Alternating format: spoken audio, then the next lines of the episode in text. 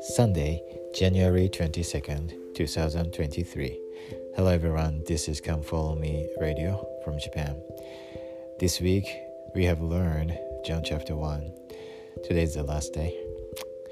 So I a quote from the textbook. The Father bears record of his Son. John chapter 1 verse 18 states that no one has seen God. However, the Joseph Smith translation of the this verse clarifies that no one, no man has seen God at any time except he has borne record of the Son.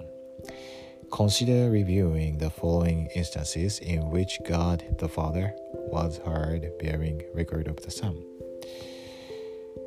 Matthew chapter 3 verse 17, chapter 17 verse 5, 3 Nephi chapter 11 verse 6 to 7. Joseph Smith's history chapter 1, verse 17. Why is it a blessing to have these accounts? What do they teach you about Jesus Christ's relationship with his Father?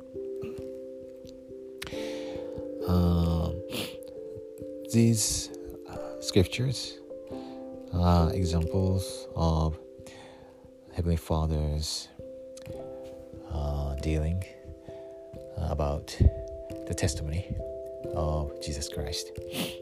He bears record of Jesus Christ unto us. And I'm so grateful for uh, that the testimony which the Heavenly Father gave me, has given me. And this testimony uh, strengthens me always and make me happy always.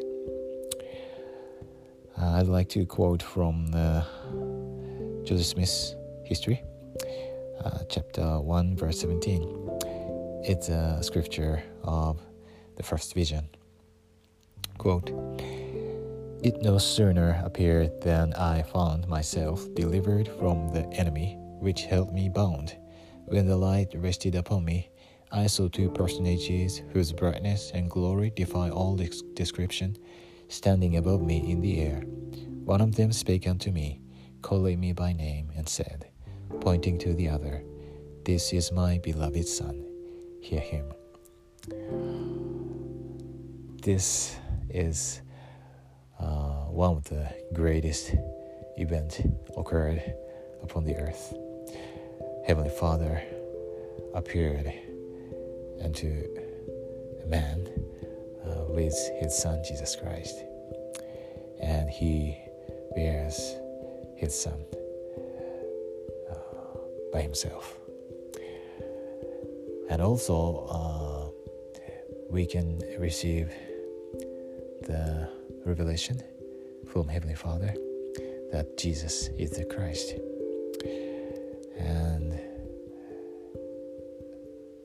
It's a very special blessing, and we can receive it through our faith, diligence, and obedience, and repentance.